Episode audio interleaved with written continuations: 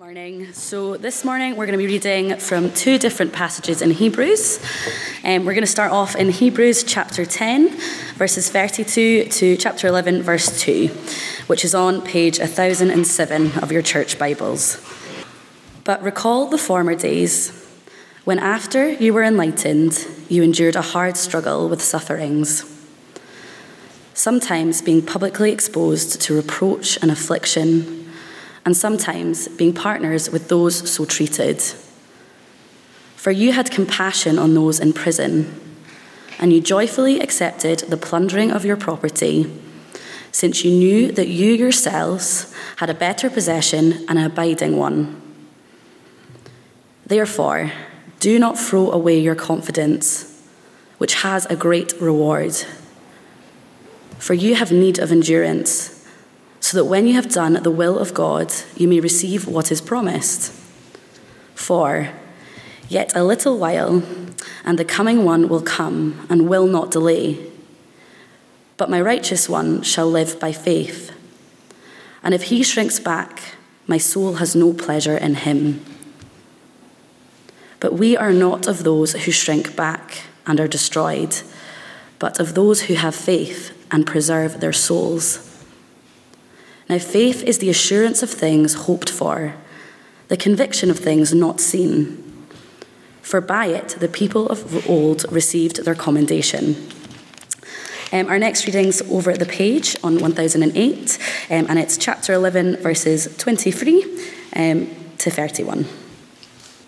By faith, Moses, when he was born, was hidden for three months by his parents, because they saw that the child was beautiful and they were not afraid of the king's edict. By faith, Moses, when he was grown up, refused to be called the son of Pharaoh's daughter, choosing rather to be mistreated with the people of God than to enjoy the fleeting pleasures of sin. He considered the reproach of Christ greater wealth than the treasures of Egypt, for he was looking to the reward. By faith, he left Egypt, not being afraid of the anger of the king, for he endured as seeing him who is invisible. By faith, he kept the Passover and sprinkled the blood, so that the destroyer of the firstborn might not touch them. By faith, the people crossed the Red Sea as on dry land, but the Egyptians, when they attempted to do the same, were drowned. By faith, the walls of Jericho fell down after they had been encircled for seven days. By faith, Rahab the prostitute did not perish with those who were disobedient, because she had given a friendly welcome to the spies. Thank you very much. Please do keep that passage, the second passage, open in front of you, page 1008. Um, the first passage was for some background, but the second one is the one we're looking at. And let me say hello. Good morning. It's good to see you. Uh, my name's Roger. If you don't know me, I'm one of the ministers here, and we're really glad you are with us uh, for what is quite a, um, a serious passage, I think. Uh, we're going to be thinking about the kind of choices we make in life and some of the hard choices we might need to make in life. Um, so I don't know if you've ever come across the phrase stop, think, choose. Stop, think, choose. Um, uh, I came across it first um, as a um, uh, exercise for impulsive children. Uh, so they're just about to tuck into their 10th Easter egg on Easter Monday, and you say, Stop, think, is that the best way you want to plough through your chocolate supply? Uh, choose, make a good choice. Um, I've recently seen it um, in an NHS video um, to the public uh, from an area that was kind of overwhelmed, and they were trying to stop people going to A and E. Um, and so they said, if you have a medical problem, stop think what's the most useful kind of mm, place to go for helping this particular issue and then choose um, and basically call 111 it's always call 111 um, but stop think choose is not a bad phrase to capture what we're looking at this morning in verses 23 to 27 we see people who are thinking and choosing what to do. They've stopped and thought and make, made a decision. And i want to say right up front some of these decisions are serious issues might well be that this talk is a pretty sobering talk for many of us. Just have a look at the choice that Moses' parents had in verse 23. Moses' parents were told by Pharaoh, the king and superpower of the time, that they should terminate their child. What are they going to do? Stop, think, choose. Obey the Pharaoh, he seems to have all the power, or do what is right despite the pressure. Then Moses, when he's grown up, that's verse 23. Moses, when he's grown up, verses 24 onwards, would he live for the riches and the status and the pleasures of being the prince of Egypt, or instead choose to associate himself with God's weak, despised people? And then in verse 27, would he be willing to leave Egypt at the Exodus? Again, prioritizing allegiance to God over the will of the scary superpower king of the day.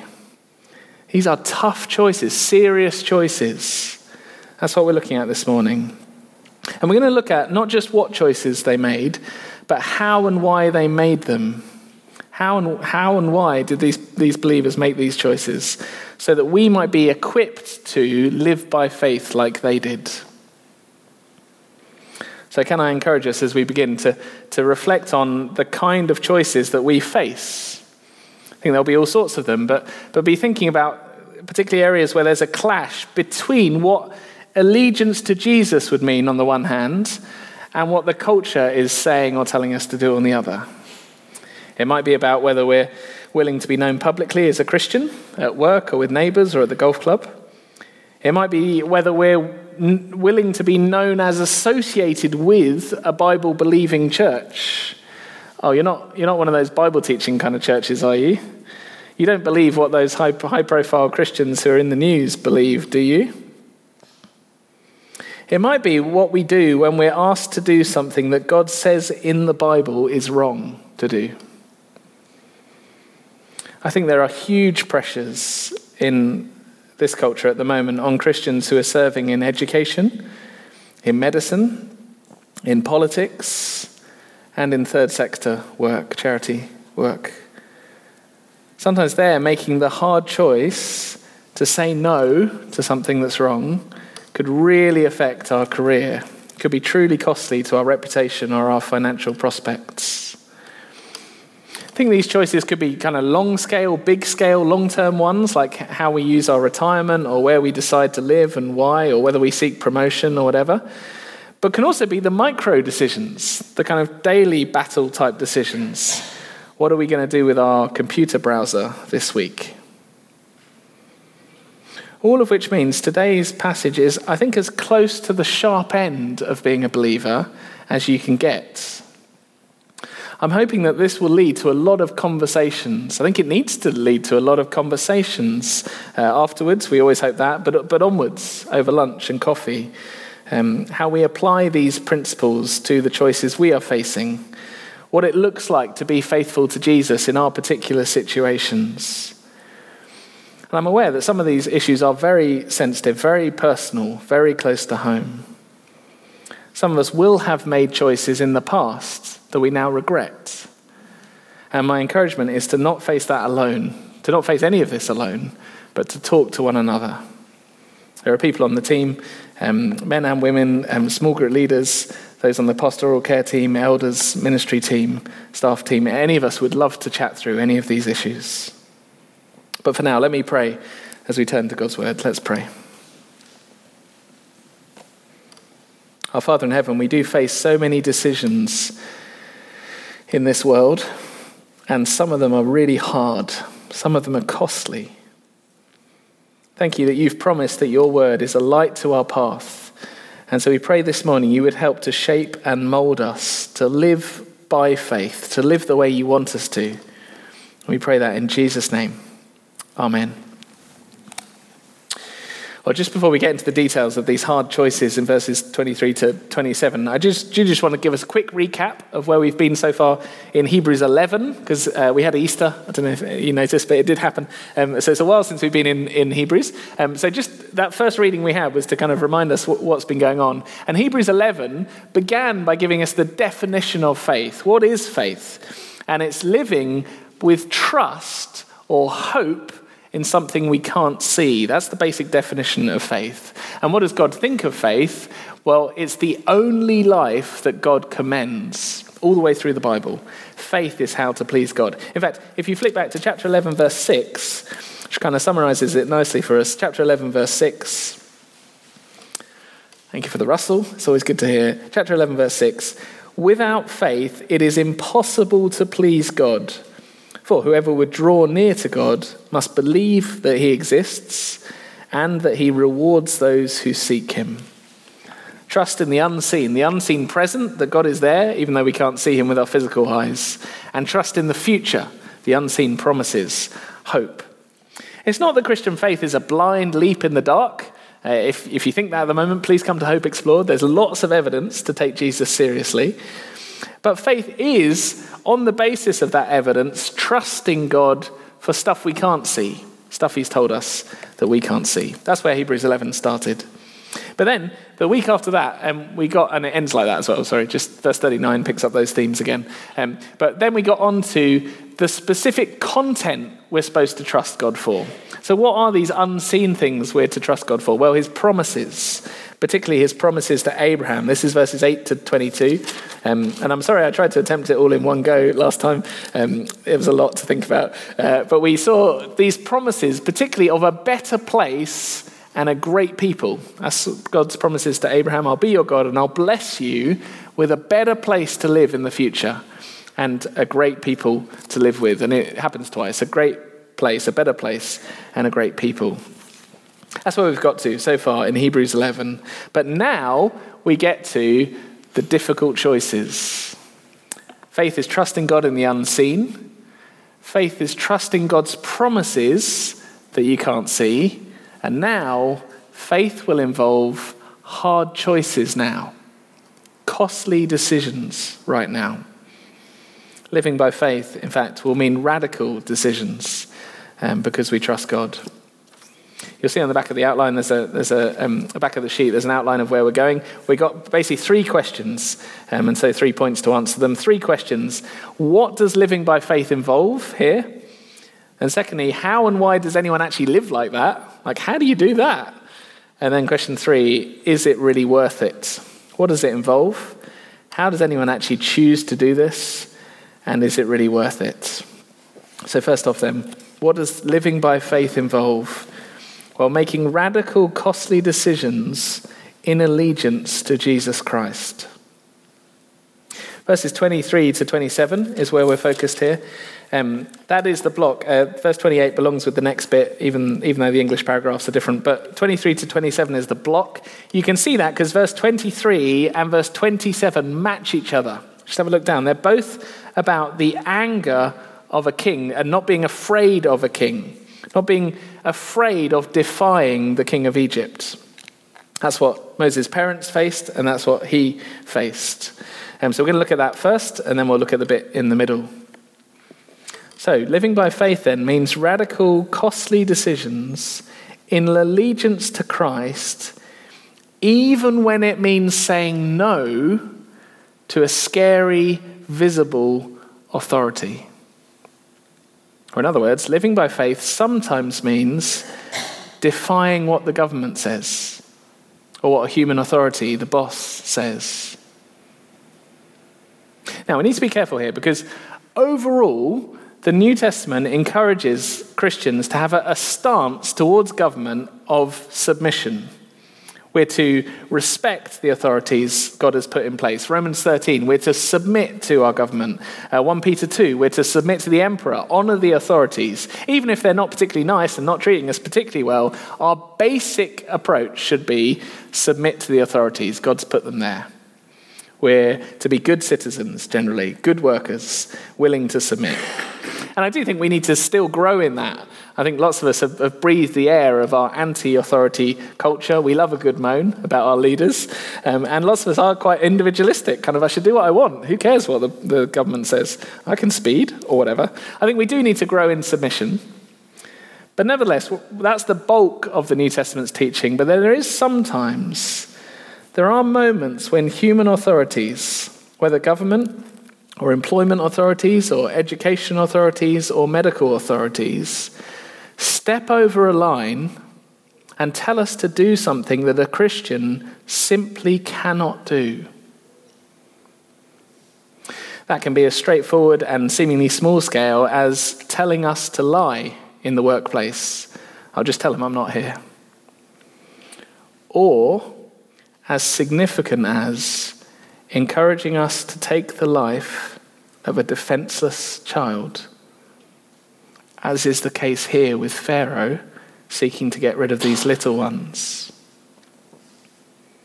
Now, in Exodus 1 and 2, where this story comes from, uh, Pharaoh is um, threatened by the, the, the, Hebrew population growth. And so he's, try, he's, he's, he's ordered that every male child must be killed.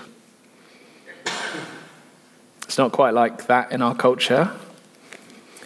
But it is a shocking fact that in our culture, already at the beginning of life, life in the womb, and increasingly in discussions about the end of life with euthanasia, there is significant pressure on Christian politicians and teachers and doctors and just Christian believers to toe the line and be willing to take life away.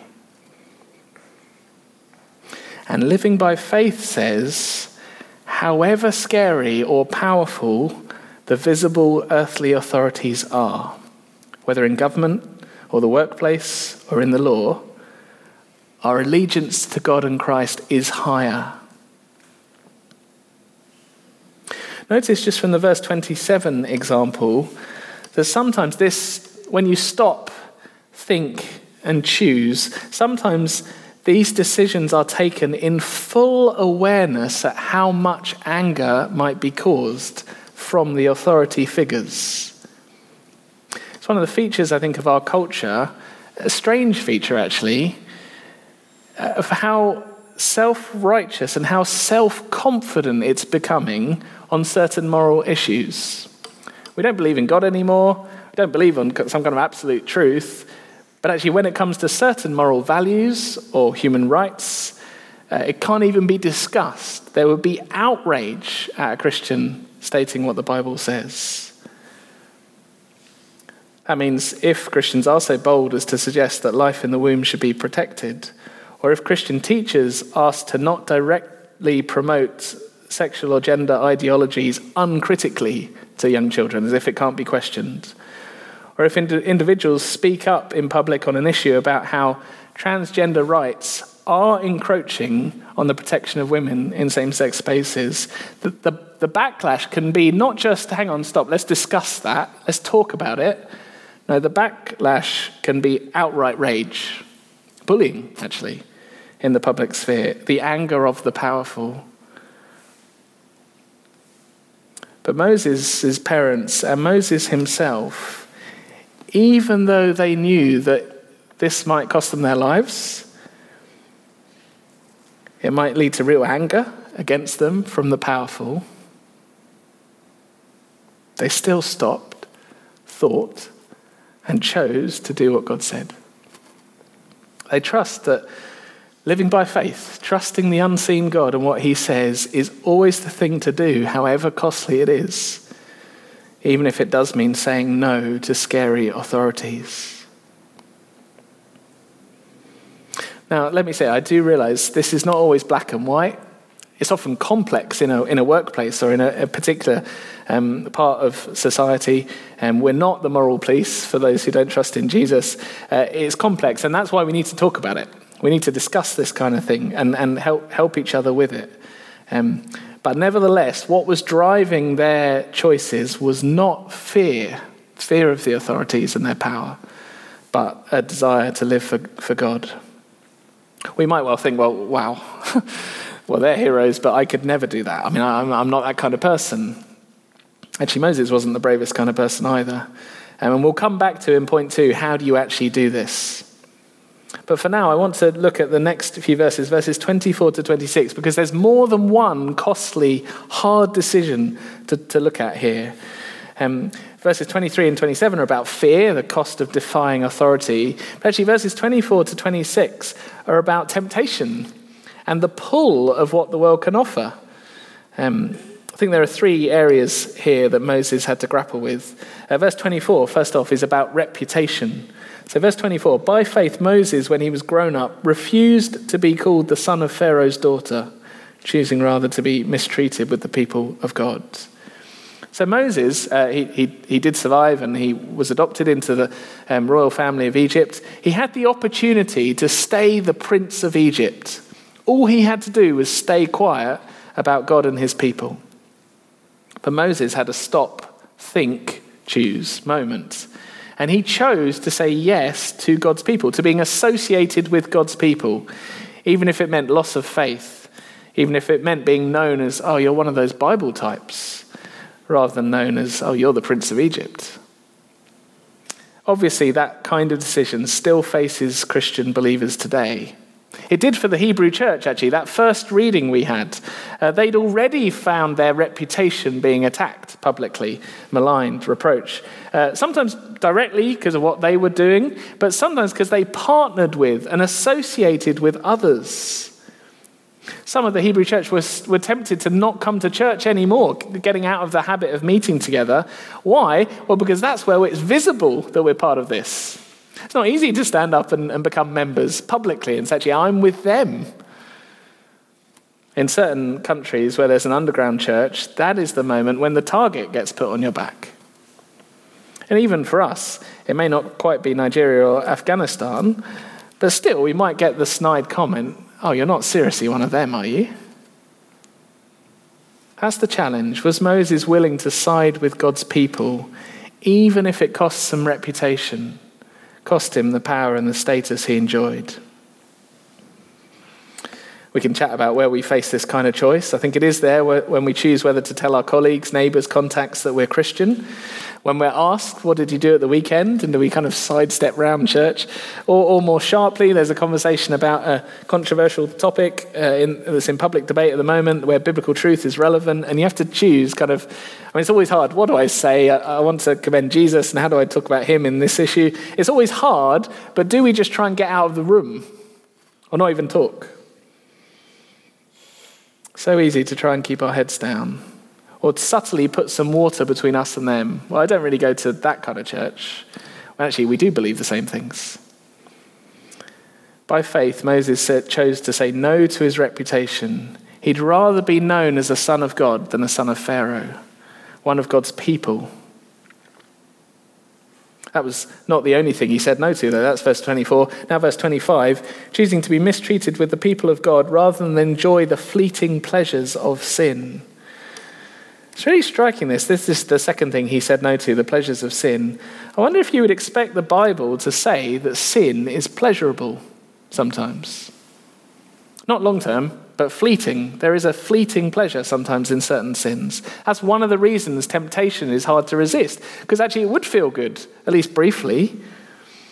The student who's tempted to go with the flow at the sports club drinking, uh, tempted to drink far too much, not just because of the peer pressure, though there's a lot of that, the mockery and the insults if he stops, uh, but also because actually in the short term it might feel good to drink one too many or lots too many.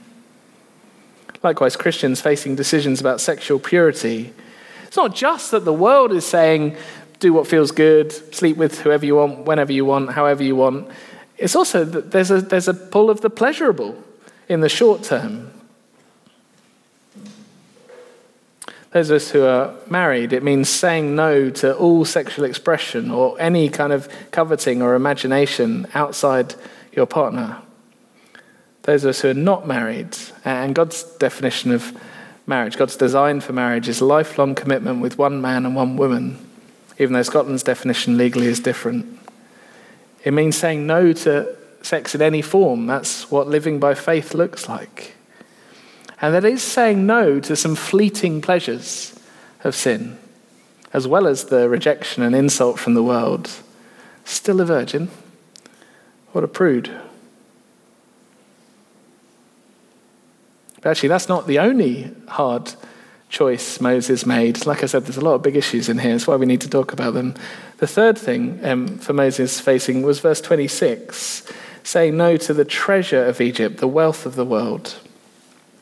And this often is a direct consequence of taking a stand. Um, so, uh, Christians who are openly Christians, who, who, who um, take stands on ethical issues in the workplace or in frontline politics or in medicine or education or the charity sector, sometimes they are shown the door, or they're overlooked for promotion, or they're barred from entering roles. Sometimes the mud sticks on their reputation. Oh, you're a troublemaker. You're not the kind of person we, would, we think would make a good head teacher or uh, department head or consultant or first minister. We don't want those kind of views around here. But the thing with Moses is he was aware of all that. He could see what he was going to lose when he stopped and thought, and he still chose to go Christ's way. He thought to himself, even if it does mean losing my reputation, my wealth, and my career prospects, I'd rather be known as a child of God than the son of Pharaoh's daughter. And so he made the radical decision to prioritize allegiance to Christ, whatever the cost now.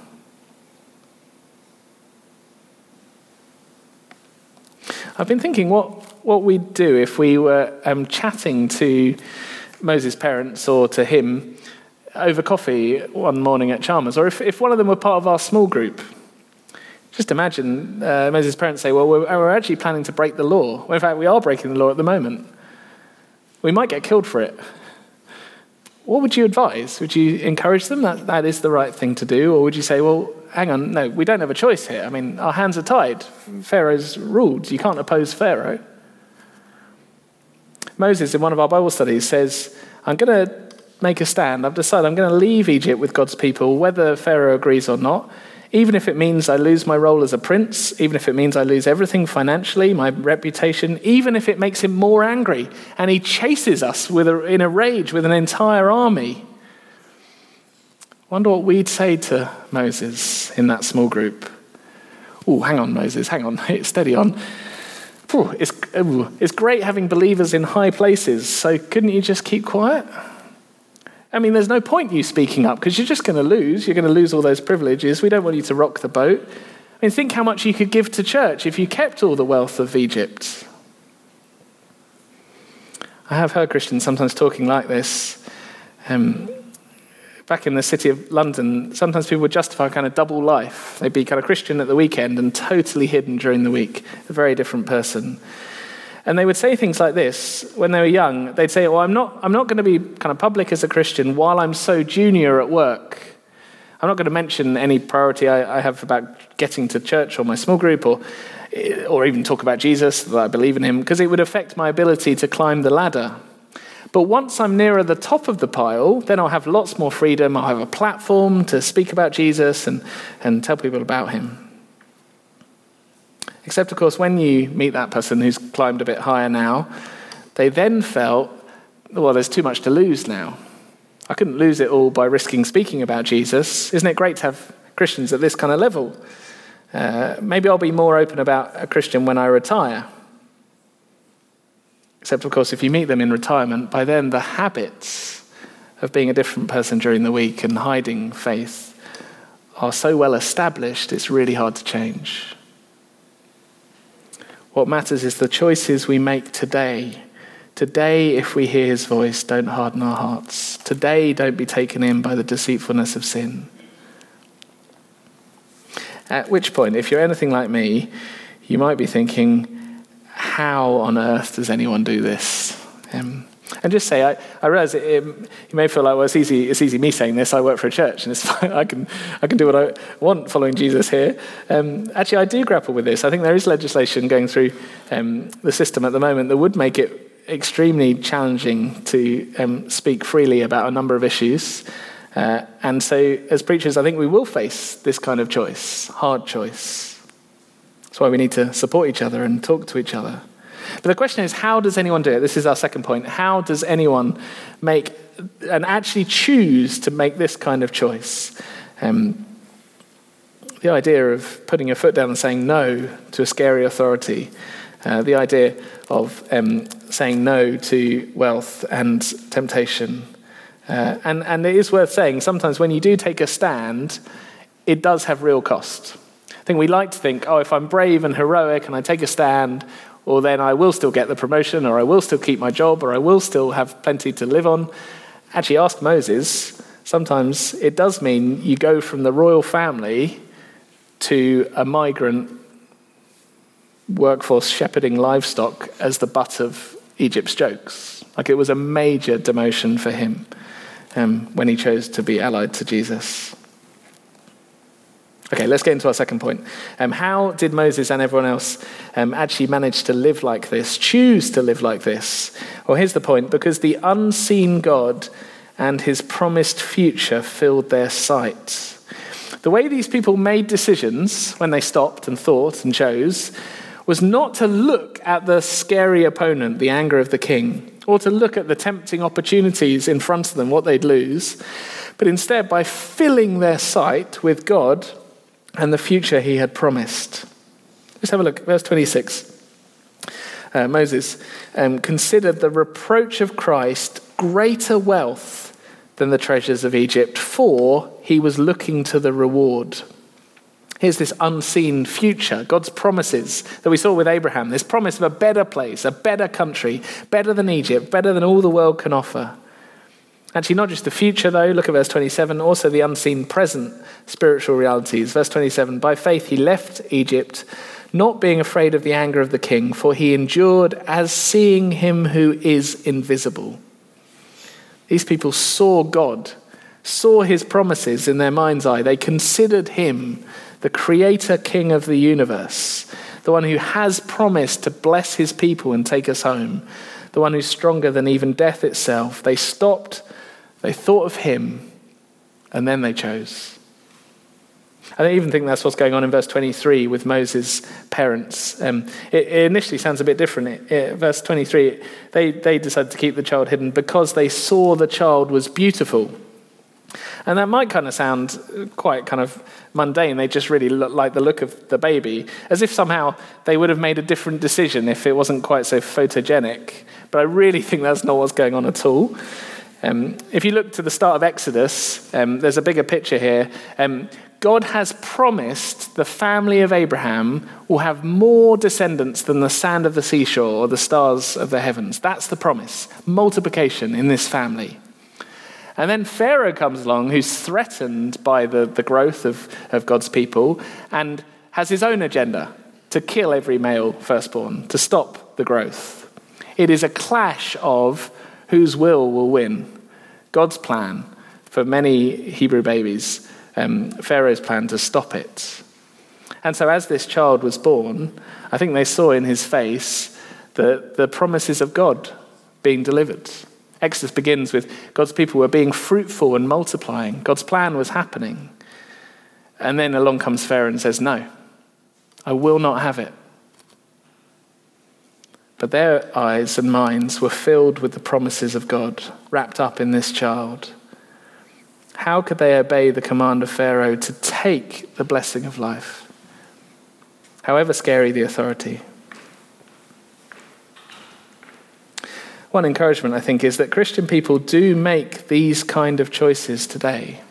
Even in this church family, I realize there may be some here who feel like, oh, there are times in my past I haven't made the right choice. I can see that now please do talk to someone about that. The, the high priesthood of Jesus, the washing clean of his, um, his death on the cross, uh, means that can be dealt with. But actually, right now in this church family, there are pe- people making these kind of costly decisions, choosing to prioritize Jesus and his people over the, the, the blessings or wealth or reputation the world might offer. From seemingly simple things like a young family is growing and they decide to live in cramped accommodation so they can stay close to church and keep giving to gospel work. When they could easily ditch the giving, move out of town, even if there's no gospel church, and have a much, much bigger house. Someone who's same sex attracted or someone who cannot find a Christian partner decides that their identity as a Christian is their top priority so they're going to choose to live by what God says in the Bible, however hard it is. Someone with limited holiday allowance using a week of their summer and a chunk of their bank balance to pay to go to a summer camp and lead so that young people can hear of Jesus at their expense. A teenager at school willing to say they're a Christian, willing to be laughed at as someone who believes what the Bible says on different topics. Some people making job choices not just on what's the salary and what's the status, but will there be opportunities to get to know colleagues in this role, or to serve, or to be part of a church still during the week? Let's get real. Sometimes it's not possible to have it all. Some of these choices really hurt, were really costly, really scary. At which point, our third question, and when, um, with this we'll, we'll uh, draw to a close, our third question comes up. So, this is how they made the choices. They filled their minds with God and His promises, that unseen reality that God is the big king and His promises are coming. That's how they did it, but, but just finally, was it really worth it? Can you really imagine doing a Moses, risking um, throwing some of the things away that, that, that seem so secure and, and good here and now? Well, this is where verses 28 to 31, I think, help us. We're given three different pictures in verses 28 to 31, and again, they're really stark. Um, and I said it right at the start this whole passage is quite serious. These pictures are really stark because there are three scenes, and in each one, some people are destroyed by God's judgment, and others are left standing. And the difference each time is faith.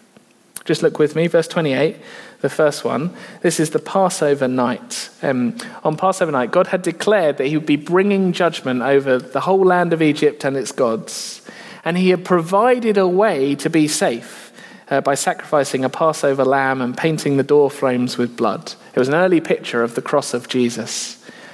Now, of course, it takes faith to be willing to do that. God says, Trust me, you'll be safe if you do this. You do actually have to trust Him with something you can't see, this coming judgment. But Moses, verse 28, did keep the Passover, did sprinkle the blood in his household, as did the other Israelites, and they were kept safe preserved through faith from God's judgment. Whereas Exodus records that there was crying in every house in Egypt that night. As the firstborn sons, this had been the warning, the representative heirs of each household died. Now, here's the thing if Moses had made a different choice, if Moses had chosen that actually being known as the son of Pharaoh's daughter was what really mattered, not knowing Jesus and following him. If he'd stayed in the palace and ignored God, he would have died that night. Faith may have cost him his reputation and his wealth, but actually, ultimately, it saved his life. Of course, it was a good choice to make.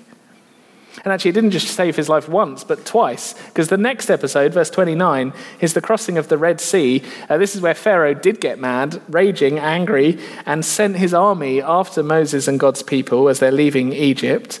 I mean, if you'd done the stop, think, choose, and you kind of thought up some worst case scenarios, this was the worst case scenario. Surely he's not going to chase us. Surely he's not going to bring an army. And yes, actually, there he is with his entire force of chariots and horses and the army of a superpower it would look like you have no chance. And then God provided a way. Again, He preserved the people of faith as He opened the waters of the sea and Israel walked through. And He destroyed those um, in His judgment who had refused to listen to Him. By this point, Pharaoh had been given many warnings and opportunities. Do you see the point? Again, it might have seemed like Moses was throwing his life away to side with Jesus and his people, to lose his reputation as Pharaoh's grandson, to lose the treasure and the wealth of Egypt. In the short term, it looked like a crazy decision. In the long term, it saved his life. It doesn't matter how much money you have if you're under the water. I assume the princes of Egypt were in the army. And this isn't just back in Exodus, Jesus himself taught this. What does it profit to gain the whole world and forfeit your soul? Then the third example, um, verses 30 and 31, uh, we move away from Moses now. I think to show us this is not about a leader It's not about men, it's not about ethnicity, because we see the exact same pattern happens for a Gentile female prostitute who had faith when the Israelites came to Jericho. This is the episode where Israel um, came to the city of Jericho and they sent a couple of spies in, and Rahab was hosting them as a raid came on her house to try and find these people. And she had a choice in that moment who am I going to side with? Side with my people or side with God's people? By this point, she'd heard of the God of the Bible, what he was capable of, and she had faith that the only safe place was with him. So she let the spies escape. And then she was rescued when Jericho fell. See the point? There are three examples, but this last one shows it's not about being an Israelite. It's not about being a leader like Moses. It's not about being a man. It's not about being an upstanding moral person. The difference between those who are saved and those who are left standing, or those who are caught up by God's judgment, is faith. Faith alone. Which means, however costly it is to live by faith, that is actually the safest way to live. Just look back to chapter 10, verse 38 and 39. Uh, chapter 10, verse 38, 39. Jay read uh, one of these verses earlier. I think it's very helpful to, to see because it it's kind of starts the whole of chapter 11. God says, chapter 38, uh, sorry, I mean, chapter 10, verse 38, uh, My righteous one shall live by faith, and if he shrinks back, my soul has no pleasure in him. But we are not of those who shrink back and are destroyed but of those who have faith and preserve their souls. Faith may seem like one of the most costly ways to live, especially when it comes to these hard choices. It's actually the only safe way to live, ultimately. Not that in this life, if we make the hard choices, it will always all work out fine. See, sometimes it doesn't work out fine. Sometimes we do lose the job. We do have mud on our reputation publicly. Sometimes it's really costly. But ultimately, the day that Jesus returns, no one will think, I regret living with allegiance to Jesus. We'll see more of that next week. If you want to come back, uh, we'll, we'll, see how in this life um, our experience of living by faith can be a great seeming success or a great seeming failure. But either way, eternally, it's worth it.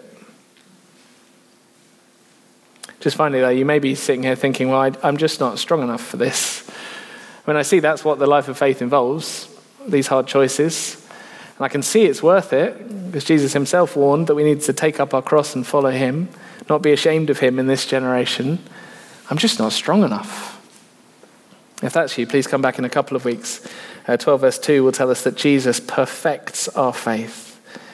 As Jay mentioned earlier, lots of our faith is very weak. We're just about holding on to trusting God. But He can help us.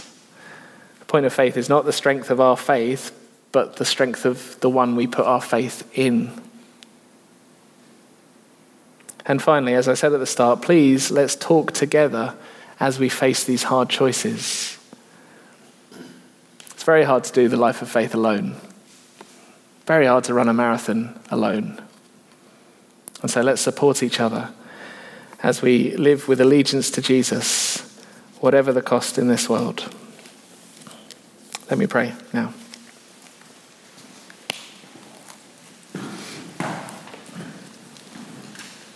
Our Father in heaven, we do pray that you'd help us to uh, trust you even when circumstances are hard, and particularly to listen to you even when it would be costly in decisions we face. Help us to be a church family where we do support one another in this. Help us to be wise about when um, we do need to draw lines and when we don't. And we do pray that you would fill our vision with the future. Thank you that Moses' choice was hugely vindicated. Thank you that you keep safe those who trust in you. And we pray that you give us a real confidence that, a real joy in that. Like Jesus, who for the joy set before him, though he despised the shame of the cross, nevertheless endured hostility from the world around. Help us to be willing to join him and bear some of the same um, uh, challenge that he bore. In Jesus' name we pray. Amen.